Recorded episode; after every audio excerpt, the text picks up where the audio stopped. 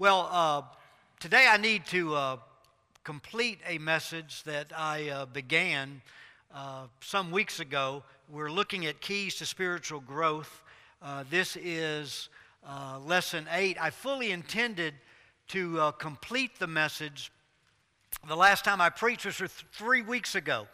And so I really regret that there's been this long stretch between the, uh, between the messages, but, but I trust God's in that, and it gives me the opportunity to expand a little bit more on uh, the very final point in your notes. That's all that we have left to, to cover.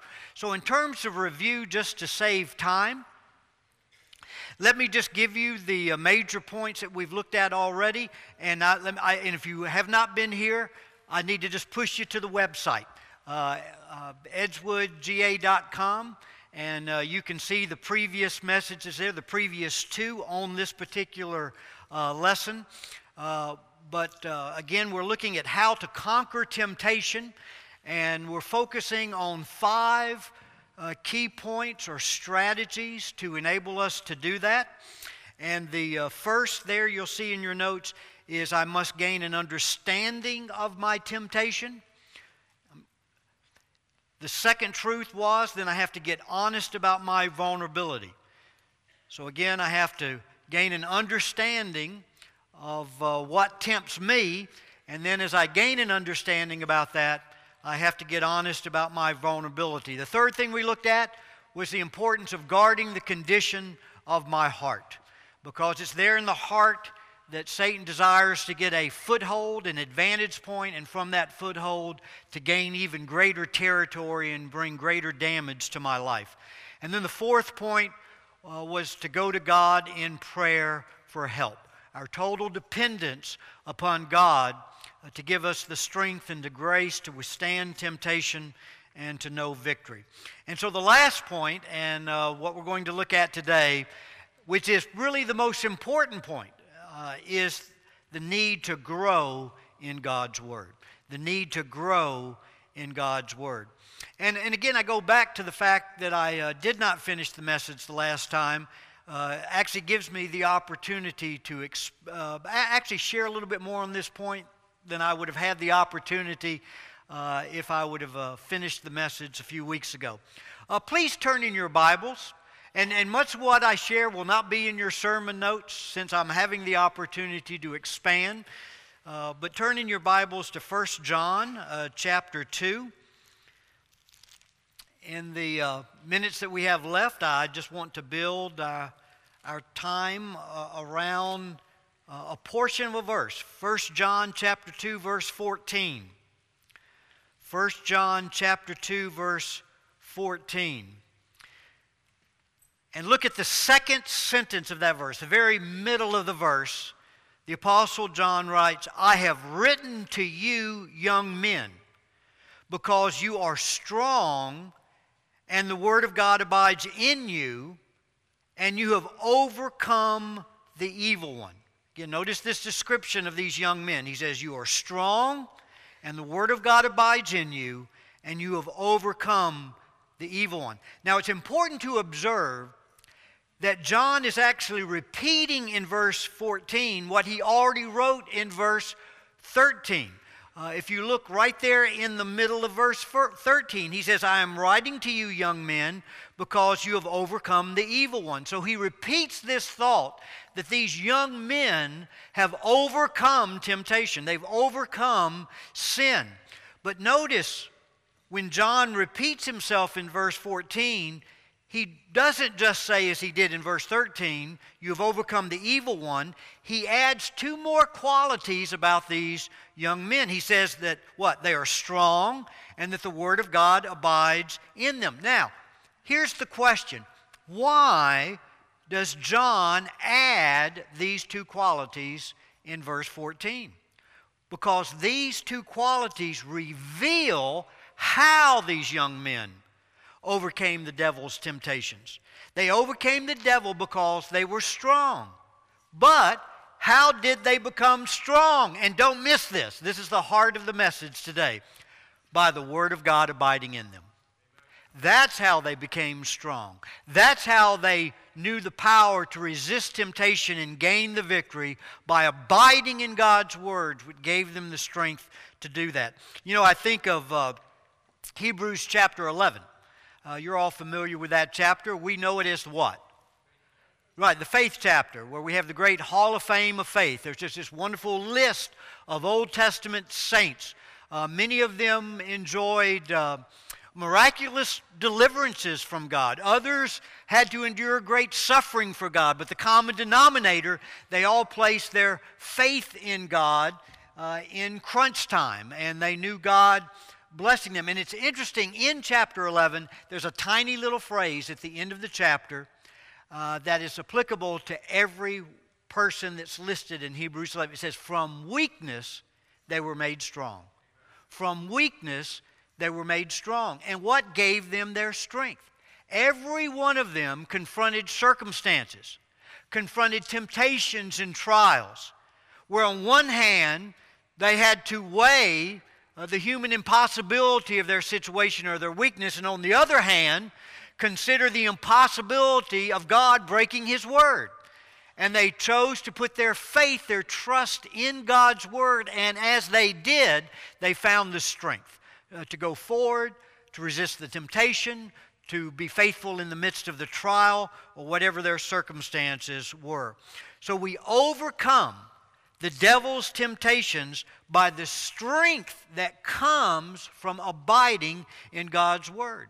You know, I find it also very interesting that in Paul's teaching on the armor of God in Ephesians 6, every single piece is designed for defense except for one the sword of the Spirit, which is the Word of God. How do we conquer temptation? Ultimately, only by God's Word. We conquer temptation by the strength that comes from abiding in God's Word. Now, think about this. There are only two ways that the devil attacks any believer either by accu- accusation or temptation. And the Word of God defeats both. The very name Satan means accuser. In Revelation 12:10, he's actually called the accuser of the brethren. In other words, he will try to rub your sin and failure in your face. That's exactly what he's going to do. He's going to accuse you. He's going to come at you with condemnation. Again, to rub that sin and failure in your face so that you will think that you have either sinned one too many times for God to forgive you, or your sin or your failure is just too great for God to forgive you. And he will be ruthless in his accusations that you do not measure up, that you are a loser and you always will be a loser, that you're a lousy husband or wife, or you're a lousy parent. Or you're a lousy church member, or you're a lousy pastor. I mean, he is ruthless. And he is going to come at you and come at you and come at you that you are worthless, that you are no good, that you are a loser. And his goal in every one of the accusations is to cause you to lose hope, to lose faith in God's mercy and love for you, a sinner. His goal is to plunge you into despair, into discouragement and anxiety. The devil knows that if he can get you to the place where you see no hope for change or victory, you're going to give up. You may be coming to church, you may be going through the emotions, but on the inside, you have given up hope. So, what do I do when the devil accuses me? I must go to God's Word. Because only in God's Word will I find strength for my faith. Will I find confidence in God's love and grace for me? Romans 10 17 says, faith comes by hearing, and hearing by what? The Word of God. Faith does not come from listening to and believing Satan's lies and accusations, but by listening to and believing God's Word. For example, uh, turn in your Bibles, look at uh, Romans chapter 8, just to give you an example. Uh, Romans chapter 8. I wish we had a little more time maybe to uh, amplify this, but it speaks for itself. Look at verse 31. This would be a great passage to go to when I come under accusation and when Satan's trying to rub my face in my own sin and failure. Verse 31 What then shall we say to these things? If God is for us, who is against us? He who did not spare his own son, but delivered him up for us all, how will he not also with him freely give us all things? And then look at verse 33 Who will bring a charge against God's elect? God is the one who justifies. Who is the one who condemns? Christ Jesus is he who died. Yes, rather, who was raised, who is at the right hand of God, who what? All will also intercedes for us. Now connect that with 1 John chapter 2, verse 1 and 2, where it says, if anyone is a uh, child of God, and if that child of God sins, it says, we have an advocate with the Father. You know what advocate means? A defense attorney. We have a defense attorney with the Father, Jesus Christ the righteous, and He Himself is the propitiation for our sins. And that word propitiation means that through His death on the cross, He has satisfied God's wrath, He has satisfied God's judgment as He took that penalty for us. And we have now been declared justified, righteous before God. So, what you, you put all this together, and what it is saying is Satan brings his accusations against me. I have Jesus standing before his Father, interceding for me as my defense attorney, showing his Father his wounds where he paid for the penalty of our sin, and we are declared justified, righteous. And those accusations mean nothing in the ears of the Father. So, bottom line, here it is. Are you going to believe Satan's accusations or God's verdict? It just comes down to that. Are you going to believe Satan's accusations or God's verdict? That you have been cleansed, that you've been justified, that you've been declared righteous. See, the choice is yours. And remember, faith comes by hearing, and hearing by the Word of God. You know, how many times have I said from this pulpit that God has created you and I in such a way that we cannot think on two things at the same time? Therefore, when Satan begins to accuse me, to bring condemnation upon my life, to bring fear, to bring anxiety and despair into my life, I must close my ears to him and turn what? To God's Word, which strengthens my faith and gives me the grace to conquer the devil's accusing attacks. Now, notice how God's Word is also the key to victory over temptation to sin behind every single temptation, we've already discussed this uh, earlier in earlier messages, but every single temptation, without exception, is the devil's lie that his way is better than God's way, right?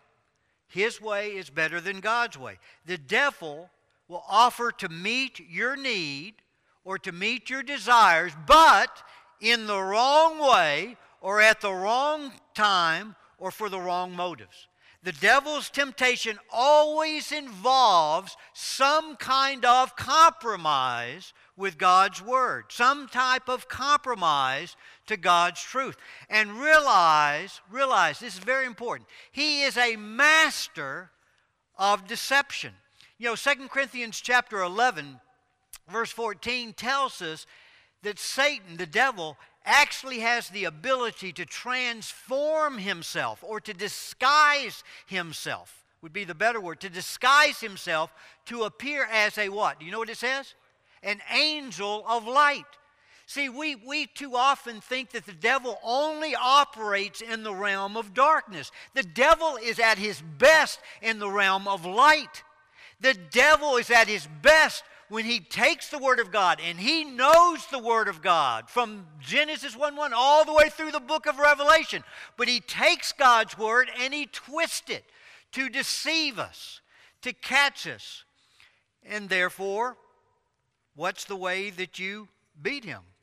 By knowing God's Word, by abiding in God's Word, uh, to give you the ability to discern between uh, his lies, his deception, and God's truth.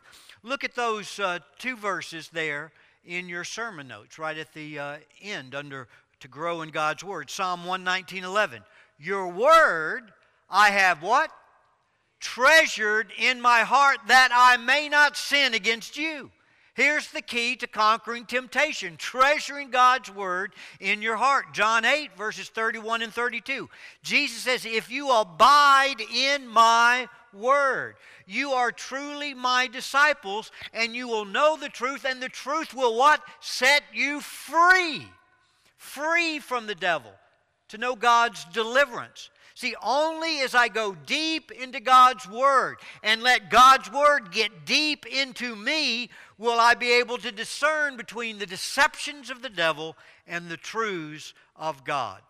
And, folks, treasuring God's Word, abiding in God's Word involves four things. And let me give you these four things. And again, they won't be up on the PowerPoint, so you may just want to jot them down uh, on uh, the column of your notes there. But this is where it all begins with a longing for God's Word. I need to develop a longing for God's Word, a desire, a hunger for God's Word. 1 Peter chapter 2, verse 3. Like newborn babes, long, desire, hunger for the pure milk of God's Word. Why that by it you may grow in respect to salvation. Uh, Jeremiah chapter 15, verse 16, the prophet said, Thy words, what? Were found, and I what? I did eat them. And thy word became for me the joy and the delight of my heart. Jesus said in Matthew 4 4, Man shall not live on bread alone, but on what? Every word that proceeds out of the mouth of God. And do you remember who he said that to? The devil. Uh, in his uh, temptations in the wilderness. And you know, that is a um, important point I probably just ought to mention. We talked about Satan's ability to disguise himself as an angel of light and how he tries to use God's word to twist it. If you study the three temptations of Christ in the wilderness, that's exactly what the devil did. He used God's word against Jesus, but he twisted God's word. But because Jesus, of course, knew the word of God, he was able to come back with the truth and defeat the devil's temptations. And then I love Psalm 19, verses 10 and 11. We read this concerning God's precepts they are more desirable than gold Yes, than much fine gold, sweeter also than the honey and the drippings of the honeycomb. Moreover, by them thy servant is warned. In keeping them there is great reward. So the first thing is I must develop a longing for God's Word. God wants me to become addicted to the Scriptures, addicted to the Word, addicted to the truth. And how do you do that? I'm telling you, the more you get in God's Word, the more addicted you're going to become to God's Word because you will develop a taste for it, a likeness for it. And that takes us to the next thing not only a longing for God's Word, but as I long for it, there must be a learning of God's Word, a learning of God's Word. 2 Timothy chapter 2 verse 15. All the Awana kids know this verse. It's their theme verse. Be diligent to present yourself approved to God as a workman who does not need to be ashamed, handling accurately the word of truth. Again, recognizing that Satan operates in the realm of light and truth, but he twists the truth. I need to get deep into God's word, study God's word, the whole counsel of God's word. So as he comes against me as that disguised angel of light, twisting God's word, I'll be able to pick up on his deception, turn from it to follow God's truth. Proverbs chapter 2, verses 2 through 5. Proverbs 2, 2 through 5. Make your ear attentive. Be attentive to God, attentive to wisdom. Incline your heart to understanding. For if you cry for discernment, lift your voice for understanding, if you seek her as for hidden treasures, then you will discern the fear of the Lord and discover the knowledge of God. And that's why every believer needs to be in the study of God's Word. You need to be either in your personal life or some small group where you are delving into God's Word. You are learning God's Word. You are learning to treasure God's Word. So I have to long for God's Word. I have to learn God's Word. And then third, I have to what? I got to love it. There's the loving of God's Word. Psalm 119, verses 127 and 128. I love thy commandments, David wrote, above gold, yes, above fine gold. Therefore I esteem right all thy precepts concerning everything. I hate every false way. Notice that contrast. As he treasures, as he loves God's word, as he esteems his precepts concerning everything, he's discerned what? Truth and error he's able to de- determine what is the evil, the false way, the deceptive way to stay on that path of truth. Psalm 119, verses 47 and 48. And I shall delight in thy commandments, which I love, and I shall lift up my hands to thy commandments, which I love, and I will meditate on thy statutes. In other words, if you love someone, that someone becomes what? The focus of your life. And all David is saying, I love God's Word. And I love it so much that I continually meditate upon it. Even when it's not in my hand and I'm reading it, I'm, I'm reflecting on it, I'm focusing on it. As I walk through life, as I can, can encounter life's tests and trials and temptations, decisions, challenges, ministry opportunities, I'm meditating on God's Word. I'm looking to God's Word for guidance, for direction, for course corrections, and when necessary, uh, to provide uh, the strength I need in the midst of my weakness. And then I love 1 Thessalonians chapter 2 verse 13. You've heard me say this before.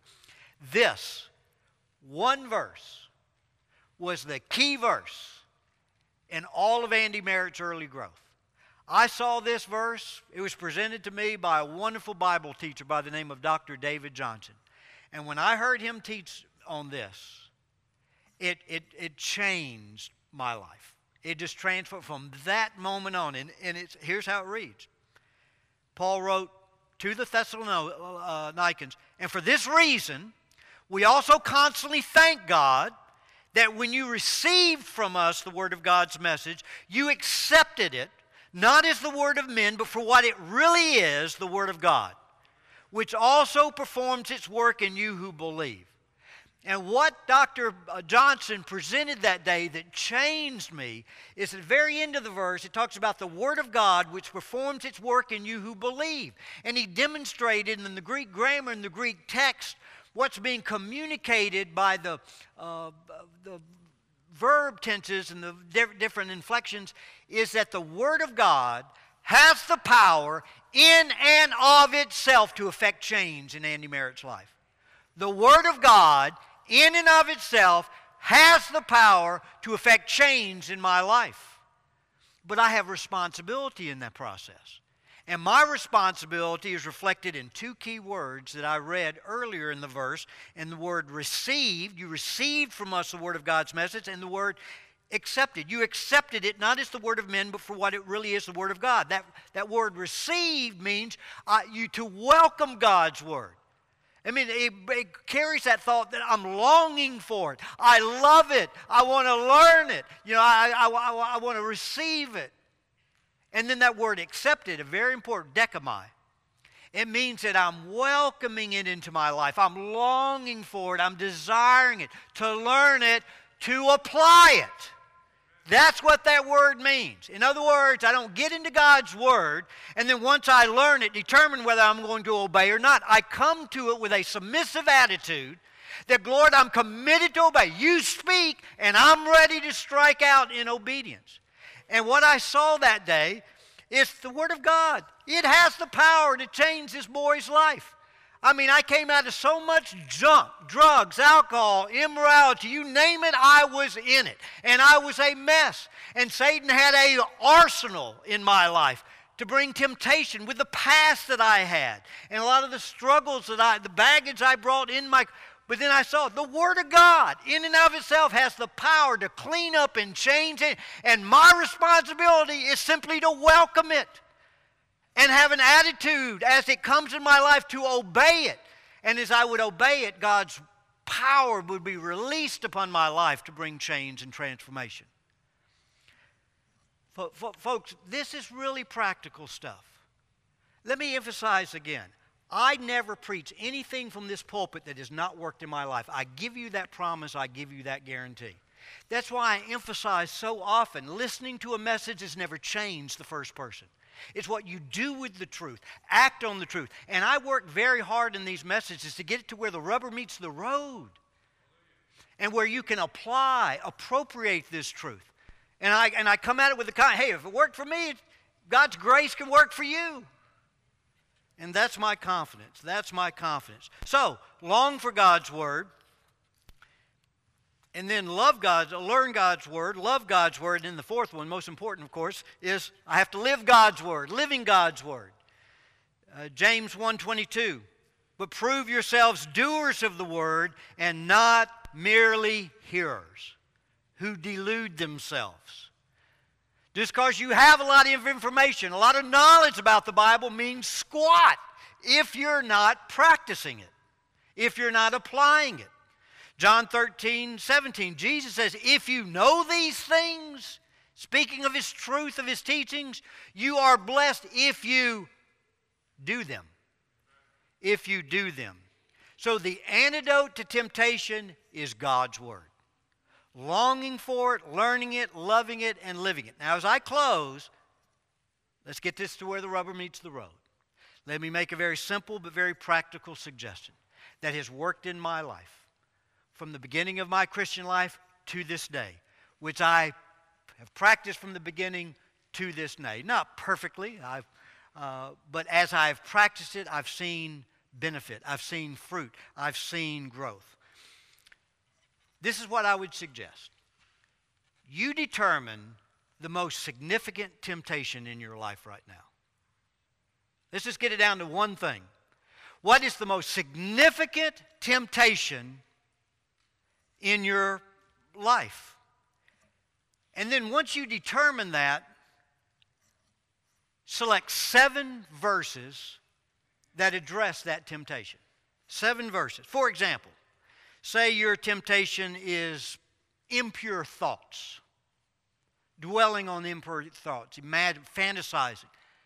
Well, then you select seven verses that would deal with purity. You can use a concordance to do that. If you need help, call me, call any of the other church staff or elders, and we'll be glad to help you, whatever the topic is, to help you find those seven uh, verses. Uh, maybe your temptation that you're struggling with most is anxiety, is worry, is fear. Then you find seven verses on faith. Uh, say you're struggling with bitterness right now over some wound or, or hurt. Well, you select seven verses on forgiveness. Say uh, it's, a, it's just a critical, complaining, murmuring spirit. Well, then you want to speak, speak, uh, select seven verses on thanksgiving. Uh, say you're struggling with uh, dishonesty. Well, then it would be seven verses on honesty and truth. And then you take those seven verses and you put them in your mobile phone. Now, if you're like me, one of the few dinosaurs on planet Earth that does not own a cell phone, uh, you can put them on three by five cards or or whatever will work for you. And you have seven verses because you'll have one for each day. One for each day of the week. And then the moment, say, say I do this, I set this all up later this afternoon, and I get in tomorrow, and I'm not, haven't even hardly begun the day, and boom, here, here comes that temptation. And, and it, it, it could be the area of accusation. That, you know, they just, Satan just bombarding you that you're a loser, that you're a failure, whatever it might be. And then again, you'd want to get seven verses that talk about your identity in Christ, who you are in Christ, what he, what he, what he did for you. My point is, so I, I set all that up, I hit tomorrow running, and boom, I'm tempted. take out your phone and go to Monday's verse. And this is what I want you to do. First, I want you to do is simply read it. Because again, remember, the key is not getting in a tug of war with the devil. We talked about that in earlier message. He's always going to win that tug of war. Tug of, uh, tug of war. You got to just drop the rope and turn to God, is what you got to do. So you, you, you turn away from the devil. You turn away from the temptation. You don't focus on the temptation. You turn away and you read the verse. And then, after you read the verse, the second time read again, but this time personalize it. In other words, just put personal pronouns, put your name there. And then pray that verse. Put that verse in the form of, for example, say I'm uh, my struggles and anxiety that we talked about. And say my Monday verse is from uh, 1 Peter 5 Cast all your cares on him, for he cares for you. And so, you know, here, here those anxious thoughts begin to flood in. So I, I get my phone out and I turn away from that and I read that. And then, and then I personalize it. Andy, Andy is to cast all his cares, all his concerns on God. A God who loved me, who died for me, who rose again, who lives in my heart. And then move to prayer. God, right now, I cast this care on you. I give you this burden. And I trust that in my weakness now, your strength will be perfected as I go forward. And then you do that every time. Let me tell you something. You think I'm, you think I'm embellishing right now, and I'm not. There'll be some of you that if you were to practice this, there'll be areas where you'll be bringing out that cell phone a hundred times or more in a day. I know that because that was true in my life, especially early in my Christian life when I was coming out of a lot of junk. And there were a lot of, lot of issues there that I need to totally break away from and, and be free from. And, and, and, the, and the devil was unrelentless. I mean, he was ruthless, ruthless coming at me, and he'll do the same with you. And, and, and so I don't care if it happens five times, ten times, a hundred times, a thousand. You go back to that verse. You go through this process. And of course, before you know it, you're going to what? Have all these verses memorized. They're going to be a part of your heart. And this whole process will become second nature to you. And you'll begin to develop that habit that the moment the accusation comes or the moment the temptations come, you nip it in the bud immediately by dropping the rope and going to God. So that's my suggestion. And that's the invitation today that you would do exactly that. And as we extend the invitation right now. You know, now let's be very clear. You know, in a, in a Baptist church, we all, all, often think, you know, invitation is an opportunity for people to make professions of faith and unite with the church, and that's very, very true. I would never want to make light of that. Uh, we always want to give individuals an opportunity uh, to proclaim their faith in Christ or to unite with the church. And if you're here today and God is moving you to do that, uh, please come. But also, when we come to an invitation, this is for every one of us. Uh, th- this, this begins the process of you applying God's word to your life. So you, you need to ask, how has God spoken to me as a believer? Because most of you are believers. Well, how has God spoken to me? What, what truth can I take from this message today and begin to apply? It may just be as simple as, you know, that suggestion Brother Andy just made about identifying that temptation, I'm going to, in this invitation, I'm going to commit to that challenge. I'm going to commit to follow through on that.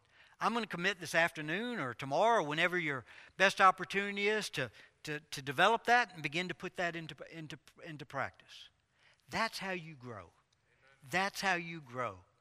That's how you grow. So please stand as the invitation is extended.